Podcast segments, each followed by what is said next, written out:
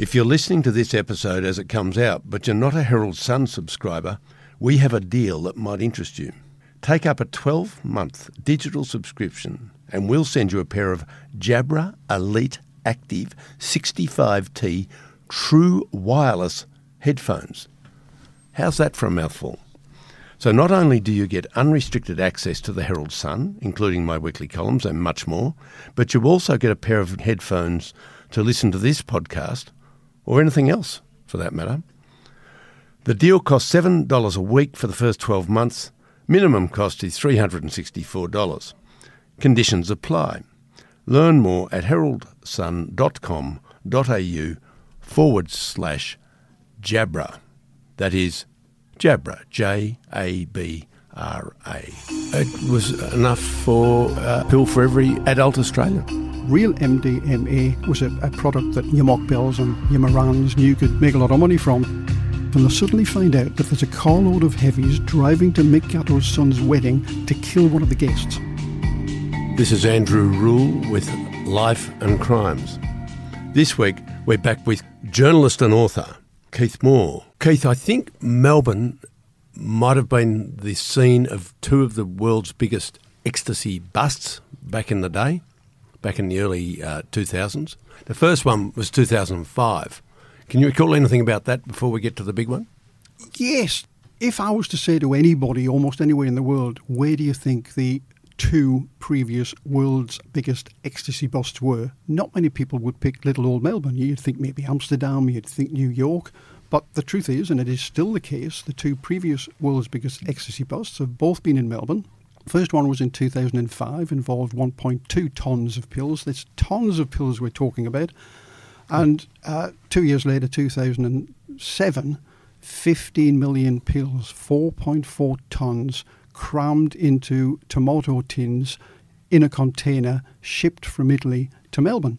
And when I'm saying stuffed into tomato tins, when the AFP first seized it, that tomato tin looked exactly like the type of big tomato tins that do get imported to Melbourne that all the Italian restaurants use. They were perfectly sealed, which obviously means the Calabrian mafia in Italy that packed those pills had access to an official cannery. So, you know, it just shows the power of the Calabrian Mafia. They've yeah. actually got factories that genuinely produce real tins of tomatoes that they can say, hang on, we just need your uh, equipment for the next couple of days because we're going to shove 15 million pills in there. They didn't just put pills in there, they had worked out exactly what weight a container load of real tin tomatoes would weigh.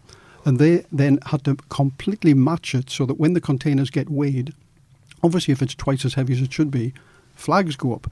So they didn't have enough pills to fill every tin, so they actually put gravel in some of the tins so that the 15 million pills plus the gravel weighed exactly what a container load of tins of tomato would. Masterful piece of planning, but not good enough. And the connection between both of those importations was the Calabrian Mafia, both in Italy and Europe, which is where the pills were made, up near the border around the Belgium area, which is where most of the world's real ecstasy gets made, comes back to Griffith.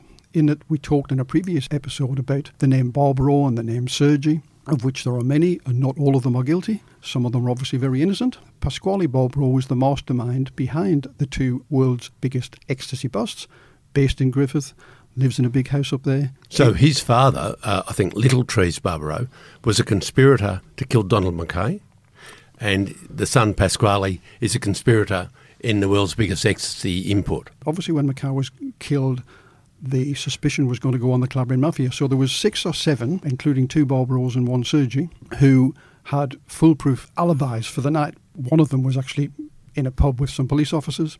Another one was he had betting tickets from a race course to prove that he was there. He had his winnings, so suspicion wouldn't be put on them.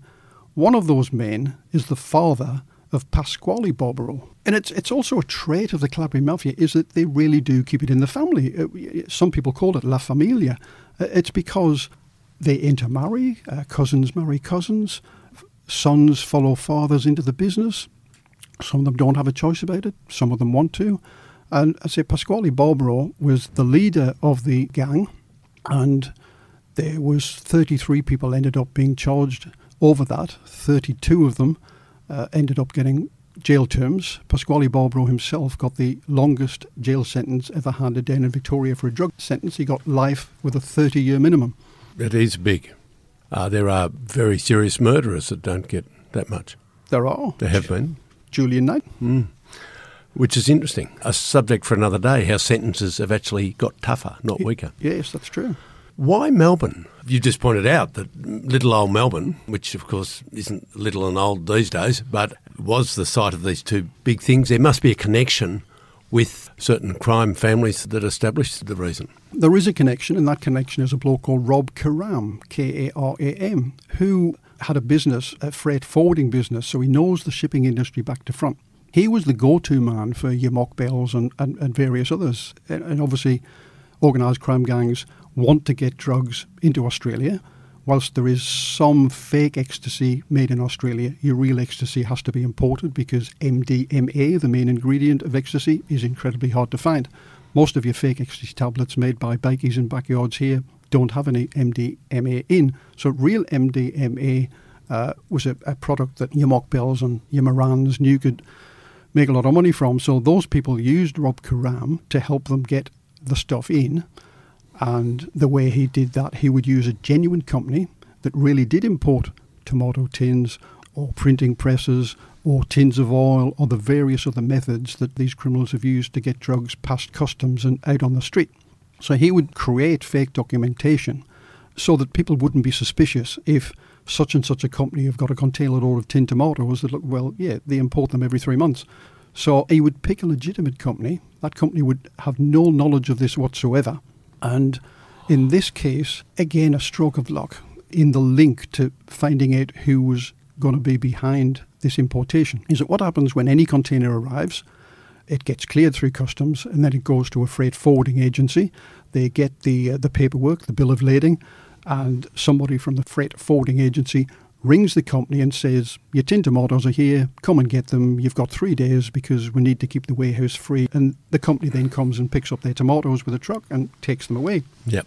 The particular person that was handling this didn't go to the paperwork because you know the paperwork was in a folder and and lots of people now who want to know a phone number just got their phone and use google and that's what they did she knew the name of the company couldn't immediately a hand on the so she just went went to Google, typed in the name of the company, the and, phone number came up, and got the real and number. she rang the real number because obviously the paperwork had the fake number on, yes. and it would have gone straight through to the crime. So she rings this company and said, "Oh, you're tins of tomato here," and they said, "What tins of tomato? We haven't got an order coming in for weeks yet." She got a bit suspicious and told her boss, and you know the boss then called in the police, and you know th- that that was how they came to be able to follow that case through. And the crooks thought something was a bit off, but they didn't know. And when I say off, uh, criminals use the term off. Is your phone off?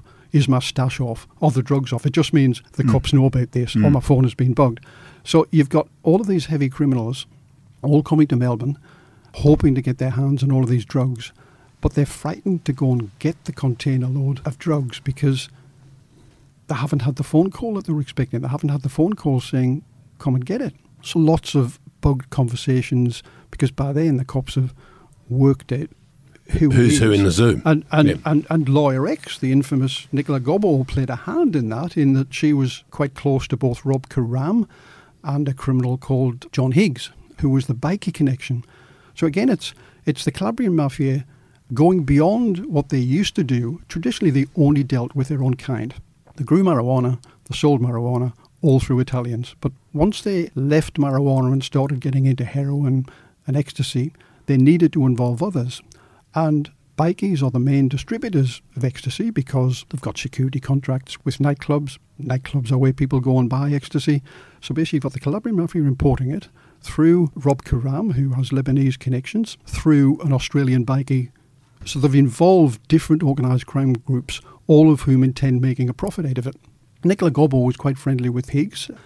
She was regularly seen going to restaurants with him, and at that stage, the people following those people were not aware, as we are now, of her status as a police informer. There was only very few people at that stage were aware that she'd ever informed the police. Certainly, the people working on this weren't aware of that. She was in Rob Karam's office one day and actually saw the bill of lading, which talked about these pills coming in. It appears that she certainly she's given evidence that, that she borrowed that bit of paper, photocopied it, and gave it to her handlers, which it would appear is how police knew which container to target. It just shows the links that she was prepared to go to. My belief is that she became a bit like Tazzoni. She actually liked doing it. She liked mixing with the big crims. She liked mixing with the coppers. She was playing both sides because she thought nobody would ever find out who she was. She was given that promise. So she thought she had immunity. She thought she was invincible. She could keep drinking with these people. She could keep. My name is Manny Conditsis, and I'm a former New South Wales policeman turned investigative reporter with a passion for missing persons cases. I'm here to quickly tell you about our True Crime Australia podcast, The Missing. In this series, I look at old missing persons cases which have all gone cold in an attempt to try and uncover new information which could help see these missing people reunited with their loved ones or any form of clue that could bring these families closure. The Missing is available now wherever you get your podcasts and early and ad free on Crimex Plus on Apple Podcasts. Having social interactions with both sides, and all of these people played up to her ego. They all liked having her around. They were happy to buy her drinks because, you know, she was getting used by both sides. A mixture of ego and risk taking. Yeah, yeah look, yeah. I'm just sure she got a buzz out of it. She never expected anybody would find out yep. who she was. It is a, a, a marvellous connection. And she had the nerve to grab the bill of lading which indicated which actual containers the tomatoes are in, photocopy it and hand it to her handlers so they, they could identify exactly the right ones. Yes. And was that a key piece of? Oh, look, that was a key piece of evidence because so many containers come into a, a, big port like Melbourne that the last time I looked, it's less than ten percent, and certainly no higher than fifteen percent of all the containers that come in end up going through the big X-ray machines to, to test what's in them. Most of the goods that come in aren't checked by anybody. They're not X-rayed. The paperwork just goes through because otherwise the port just couldn't operate because it takes a heck of a long time. There's no way they could check every container load and obviously helps if you know which ship is bringing in which container that's got the drugs in. It, it narrow, narrows it down to push up the success rate quite a bit. Certainly does. And, yeah. and look, it was still one of the, the great operations, a joint operation. Uh, Victoria Police were involved, mainly the AFP that carried it through to get 33 convictions. The only person that wasn't convicted or caught in this was, I think, Australia's most wanted man now, and still is Graham Jean Potter. Yes, he was he was he was a part of this right from the start. He'd met Pasquale Barbaro uh, when they served some time in jail together, and he was basically the heavy for the group. So you've got the bikies that are flogging it off. You've got the Lebanese bloke the shipping contact. You've got the Calabrian mafia connection that brings in the drugs. But everybody needs a heavy, and he's killed people in the past, and he was uh, charged over this, and uh, he was also charged with a conspiracy to murder a couple of people, in that obviously the dogs and the dogs or the surveillance crew were following various people. Mm. And they were also tapping telephones.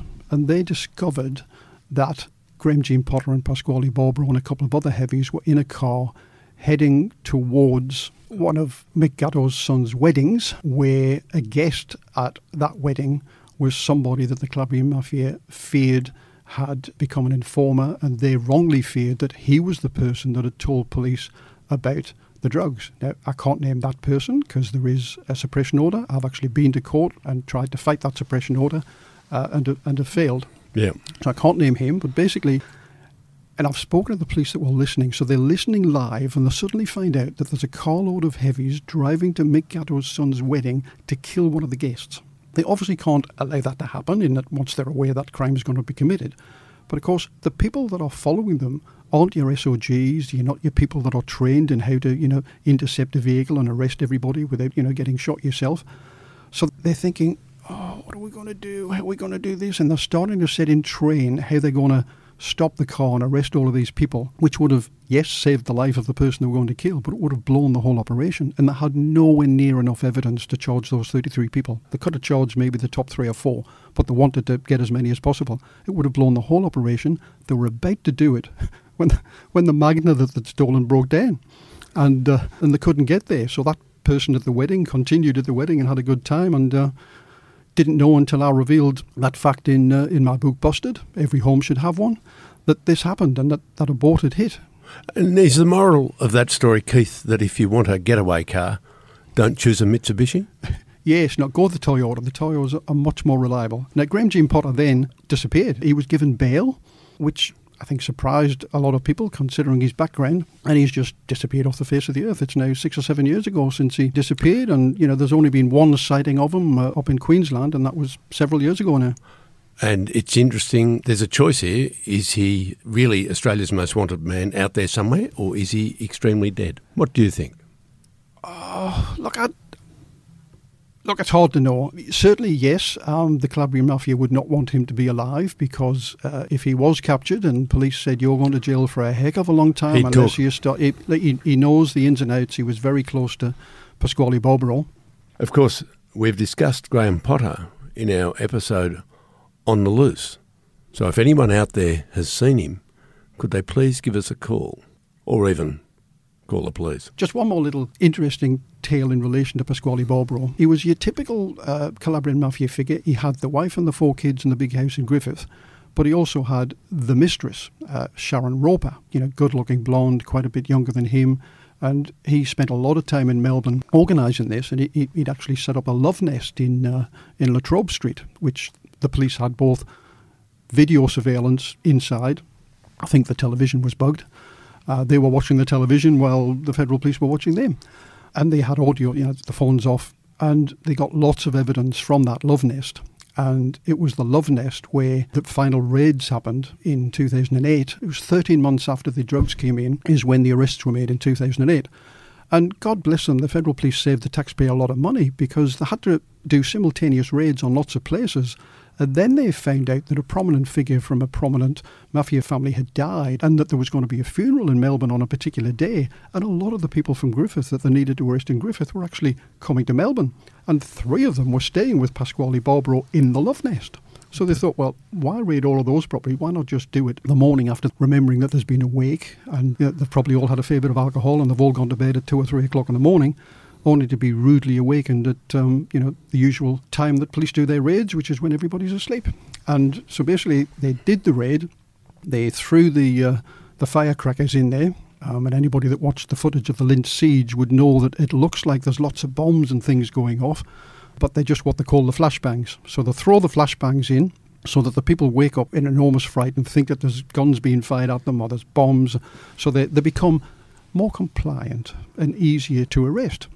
They then go in and uh, arrest all of these people, and there's Sharon Roper naked in bed with Pasquale Barbaro, and um, the dogs who'd been surveilling her had never seen her other than when she was really well made up, because Pasquale Barbaro, the whole reason he had a younger, good-looking blonde was that he could squire her around, and you know, she always carried the Gucci bags and looked incredibly good. Let me tell you, she didn't look particularly good after being dragged out of bed naked at uh, six o'clock in the morning, having only had a couple of hours sleep.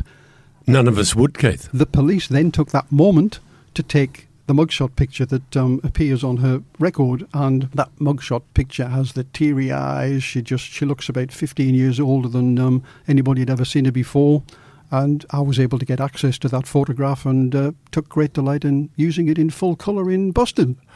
And was Sharon Roper subsequently convicted herself? She was. She got a six with a four from memory and is Oh, due out fairly soon. That's reassuring from a legal perspective. She was one of the 33 people charged, and I'll say the only one that still hasn't been before the courts and convicted is uh, Australia's Potter. most wanted man, Graham Jean Potter. And I think, uh, Keith, correct me if I'm wrong, but Graham Jean Potter is an unusual character to have been employed by uh, Calabrian Mafia gang who are very tight knit because he, of course, was, I think, a, uh, a miner, as in coal miner or similar, from up near Newcastle somewhere. He was, and he had done time of killing a girl in a, in the bath and uh, disposing of her body. Which, Uh, essentially a domestic murder when he was a very young man. So he wasn't a, a criminal by birth or inclination as a, a young man, but he did a shocking murder in his hometown as a very young man. he was his, his boxster. He was due to get married. He was at his Yeah. boxster and he met Yeah. this other girl, and he took this other girl home. And uh, you know, it would appear that she rejected his advances, and uh, he ended up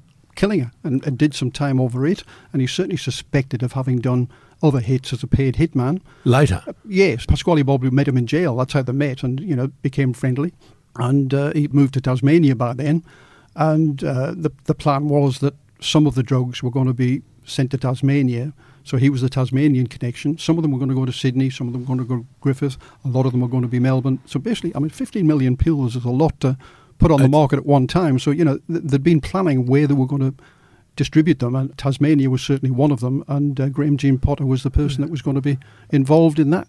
It was enough for a pill for every adult Australian. Well, the sad fact is, uh, 15 million pills didn't go on the market because of that, and yet any teenager the following Friday night could go into any nightclub in Melbourne and still buy one. And that's the sad fact. It just shows that for every seizure they get, another 20 or 30 get in there. Organised crime actually factors that in, a bit like, you know, doing your tax return. Oh, look, for every 20 containers, we know that they're going to get one, but the other 19 will get through. Because there is no shortage of ecstasy then, and there still isn't now. Plenty of it still gets through. Keith, we've worked uh, together and beside each other and against each other for decades now. And uh, I know for a fact that you've written quite a few books, starting with your first one, Crims in Grass Castles, which was originally published by uh, a small regional publisher but has now been published by a big publisher, so it's still available.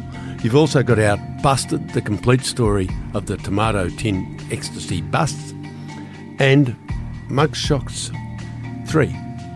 And probably mugshots 4, 5, and 6 to come.